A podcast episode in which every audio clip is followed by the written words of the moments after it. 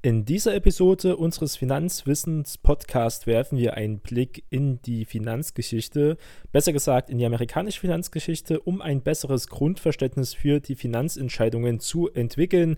Dabei sollten wir immer im Hinterkopf behalten, dass Finanzentscheidungen in erster Linie auf die Zukunft ausgerichtet sind wir können vergangene Transaktionen, die Geschichte nicht rückgängig machen und sollten daher immer darauf bedacht sein, langfristige Entscheidungen besonders für die Zukunft zu treffen, aber mit der Kenntnis aus der Vergangenheit. Eine wichtige Erkenntnis aus der US-Finanzgeschichte ist, dass der Blick in den Rückspiegel uns immer helfen kann, das Wesen der Kapitalmärkte zu verstehen, weil diese eben am ausgeprägtesten in Amerika waren, auch langfristig die meisten Daten dort gesammelt wurden.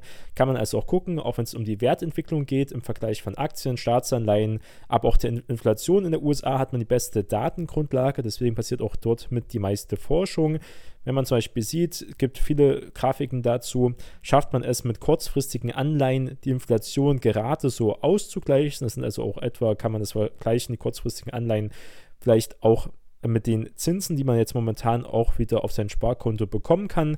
Damit ist man, wenn der Zins real ist, wir haben jetzt momentan noch keinen Realzins, aber es war früher so, wenn man es jetzt geschichtlich betrachtet, hat er sich etwa dann im Durchschnitt mit der Inflation angeglichen. Es geht immer um den Durchschnitt. Diese Spitzeninflation, wo wir dann teilweise 10% haben, so hohe Zinsen gibt es in der Neuzeit nicht mehr. Früher gab es ja auch noch Zinsen weit über 5, 6% auf seine Spareinlagen. Und damit hat man im Durchschnitt etwa die Inflation ausgeglichen, aber auch kein Geld gewonnen. Anders sieht es aus mit lang laufenden Staatsanleihen. Wir reden also hier von Staatsanleihen von 7 bis 10 oder dann bis zu 20 Jahre. Früher gab es, ähm, oder es gab ja auch dann 30-jährige Staatsanleihen in den Bereichen. Mit denen hat man dann schon eine kleine Rendite erwirtschaftet, aber auch erst in den ja, in der Neuzeit, also ab 2000 zum Beispiel, dann hat man erst die Inflation um ein paar Prozentpunkte besiegt in kleinen Bereichen. Dann gibt es Aktien und da wird nochmal unterschieden. Aktien zwischen großen Unternehmen, die etabliert sind, also Blue Chip Unternehmen die hat man deutlich die Inflation besiegt. Ähm, etwa das doppelte Inflation hat man Rendite gewonnen im Durchschnitt gesehen. Aber was noch besser gelaufen sind, sind Aktien von kleinen Unternehmen, sogenannte Small Caps.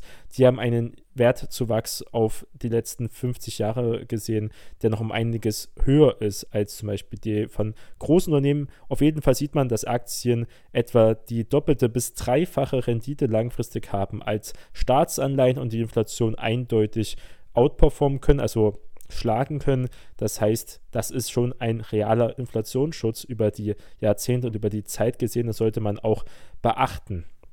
Das ist immer wichtig. Dieser große Einflussfaktor eben für die Finanzentscheidung zu sagen, okay, wir haben Inflation, das heißt, das Geld wird weniger wert über die Laufe der Zeit. Das ist in jeder Währung so, manche Währungen besonders stark, andere weniger, aber es ist überall so die realen Werte als Verbindlichkeit mit der Inflationsrate muss das gesehen werden. Für Schuldner verringert sich ja die reale Wert, wenn man Schulden hat in Inflation, was für die Schuldner eher positiv ja ist.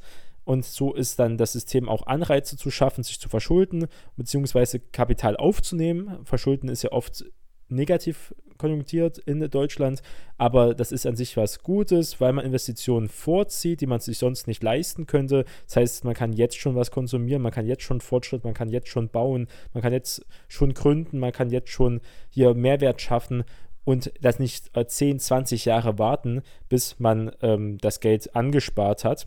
Das wird den Fortschritt um einiges verlangsamen und das sollte man ja eigentlich auch nicht wollen. Was auch interessant ist, wenn man sich langfristige Grafiken anguckt, ist die durchschnittliche Inflation 3% pro Jahr. Wenn man die letzten 100 Jahre sich anguckt in den USA, also ist etwa diese 2%, die auch angestrebt werden von den Notenbanken heutzutage, was sich natürlich auch ähm, ja, eine politische Entscheidung eher ist, als eine, die wirklich real an Gesetzmäßigkeiten geknüpft sind. Für Investoren verringert jedenfalls die Inflation zunächst den realen Wert der Kapitalanlage, das muss man auch sagen. Also muss es ja abzinsen, man sieht, okay, man hat diese Inflation, man braucht also eine realen Wertsteigerung, muss es dagegen setzen. Das heißt, wenn ähm, seine Kapitalanlage 10% im Jahr verdient und man hat eine Inflation von 5%, müsste man das eigentlich abziehen und sagt, okay, real habe ich also 5% Kapitalzuwachs ähm, gesehen, aber muss auch sagen, ein Engagement in Sachwerte, insbesondere Aktien, was ja Sachwerte sind, und Immobilien können eben eine Chance auf eine wertmäßige Kompensation der Inflation bilden. Investitionskalküle können besonders das Ziel der realen Werterhaltung beinhalten. Hierfür muss ganz klar auch die Anlageform gefunden werden. Auch langfristig geht es um die Nettorendite. Dann sind natürlich steuerrechtliche Themen wichtig, um immer die Inflation zumindest auszugleichen. Aber eigentlich ist das Ziel ja, sie um einiges zu steigern, wenn es um Werterhalt geht ja, das ist doch ganz interessant hier zu sehen. Teilweise hatten wir auch eine Deflation in der Geschichte, in den 20er, 30er Jahren als Beispiel. Das war damals die Weltwirtschaftskrise, die große Depression die hat ihre Ursache in eine weltweite Massenarbeitslosigkeit dann gefunden hat mit, durch die wirtschaftliche Abwärtsspirale ist damals eben die gesamtwirtschaftliche Nachfrage immer weiter gesunken, was zu einem anhaltenden negativen Preisdruck geführt hat. Das heißt, die Preise sind gefallen, alle Leute konnten sich auch nichts kaufen, weil sie eben keine Arbeit und kein Einkommen mehr hatten. Eine Deflation wird auch heute noch sehr kritisch gesehen. Es ist auch teilweise umstritten, was es bedeuten würde, wenn wir in eine langfristige Deflation gehen würden. Dient als Begründung für die Notenbankpolitik eben, um mit diesen sehr niedrigen negativen Zinsen beziehungsweise mit diesem Ziel der Inflation. Also Inflation ist ein ganz klar gesetztes Ziel. Wir werden es sehen, wenn die Inflation wieder zurückkommen wird. Und das wird sie langfristig gesehen, wird sie zurückkommen, schon durch den Vergleich von den letzten Jahren. Ähm, die Preise ist automatisch dieser Vergleichwert des Inflation zurückkommt. Ähm, und wenn das passiert, wird die Notenbank auch irgendwann wieder geldpolitisch eingreifen, um die Inflation anzukurbeln, wenn sie zu niedrig wird, wenn sie unter 2% fällt, wie es lange in Europa zum Beispiel der Fall war, offiziell. Und da muss man natürlich dann auch wieder gucken, wie dann die Notenbanken darauf reagieren werden. Ja, damit soll eben die gesamtwirtschaftliche Nachfrage einfach gestärkt werden. Und wir müssen natürlich immer in diesem Zusammenhang den Wohlstand und Kapitalismus zusammen sehen. Da werden wir mal dann in der nächsten Folge vertieft eingehen, aber ein kleiner Anriss schon dafür. Um die Finanzgeschichte eben zu verstehen, ist eben Wohlstand, Kapitalismus ganz wichtig, besonders in der USA ist ja im 20. Jahrhundert das Land eigentlich, wenn man Kapitalismus denkt, denkt man an die USA. Und die USA ist eben zu einer der reichsten Nationen der Welt geworden, sogar die reichste Nation. Und die kapitalistische Wirtschaftsweise, die auf dem privaten Eigentum an den Produktionsmitteln eben auch Wettbewerb und Gewinnstreben, was eben das Kapital eigentlich als Haupt, als originären Zweck ja nur hat, ist das Gewinnstreben, hat in den USA eine starke Innovationskraft hervorgebracht und die Entstehung von Großkonzernen, die im globalen Wettbewerb sehr erfolgreich sind und dazu auch beigetragen haben, dass die USA heute die führende Rolle der Weltwirtschaft immer noch spielen und weltweit aktiv sind, auf allen Ebenen, ja, die Supermacht sind. Allerdings gibt es auch Kritik am Kapitalismus, das muss man auch natürlich erwähnen. Einige Kritiker sehen in ihnen eine Ursache für soziale Ungleichheit, Umweltprobleme zum Beispiel auch. Eine unregulierte kapitalistische Wirtschaftsweise könne auch dazu führen, wird gesagt, dass die Reichen immer reicher werden, weil es im Kapital inne liegt, dass es sich akkumuliert, sich also aufbaut und die Ärmen immer ärmer. Wenn man es natürlich im Vergleich sieht zu den Reichen, real gesehen sind die meisten Menschen aus der Armut herausgehoben worden, besonders in Ländern besonders schnell und besonders großartig, in Ländern, die eben kapitalistische Mechanismen nutzen, wie es dann auch China gemacht hat, in den 80er Jahren zum Beispiel einen unglaublichen Wohlstandsaufstieg für mehrere Millionen Chinesen geschaffen hat, aber auch wie man es in Westdeutschland gesehen hat, wie man es in ganz Westeuropa gesehen hat nach dem ähm, Krieg, wenn man es eben vergleicht mit Osteuropa hinter der Mauer. Das war eben ähm, genau das Gegenteil und hat eben nicht zu Wohlstand geführt und auch nicht zur Armutsaushebung. Das ist eben das Thema. Real gesehen natürlich, wenn wir es das sehen, werden natürlich die Armen ärmer, das stimmt natürlich, weil die Reichen reicher werden, aber das ist halt nur nominal gesehen weil das Geld ja eben auch teilweise entwertet und die Reichen halt auch erstens viel Finanzwissen oft haben und sich die Assets dann auch oft ähm, natürlich auch rentieren können. Wir wollen also, dass die Ärmeren auch zum Beispiel partizipieren können am Aktienmarkt. Dafür wäre es sehr gut, wenn der Aktienmarkt langfristig steigen würde. Das, davon profitieren natürlich Leute, die mehr Geld haben und auch mehr im Aktienmarkt investiert sind. Das ist also ein bisschen ein, ähm, ja, kann man eigentlich nicht auflösen.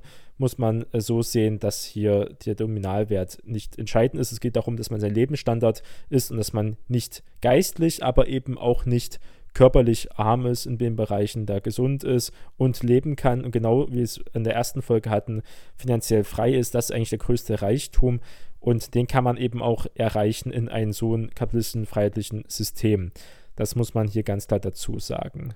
Um diese Kritikpunkte mal aufzunehmen, gibt es in den USA wie auch in anderen Ländern eben verschiedene Maßnahmen zur Regulierung des Kapitalismus. Es ist ja so, dass wir keinen rein marktradikalen Kapitalismus mehr haben, nirgendwo auf der Welt. Es gibt nämlich eine Vielzahl von Gesetzen, besonders in Amerika. Amerika hat sogar mehr Gesetze als die EU ähm, in vielen Bereichen. Das glaubt man auch gar nicht die die Rechte von Arbeitnehmern zum Beispiel stärken, auch den Umweltschutz fördern, auch die Besteuerung von Unternehmen und Vermögen kann dazu beitragen, soziale Ungleichheit zu verringern. Also Besteuerung zum Beispiel, das sind ja Themen, die eigentlich nichts mit dem Kapitalismus an sich zu tun haben und auch nicht in diesen inhärent eingebaut sind. Die wurden dann eingebaut von der Politik und von der Gesellschaft, um zu sagen, wir müssen also hier Umverteilung ähm, fördern und das geht eben zum Beispiel mit Steuern und anderen Maßnahmen.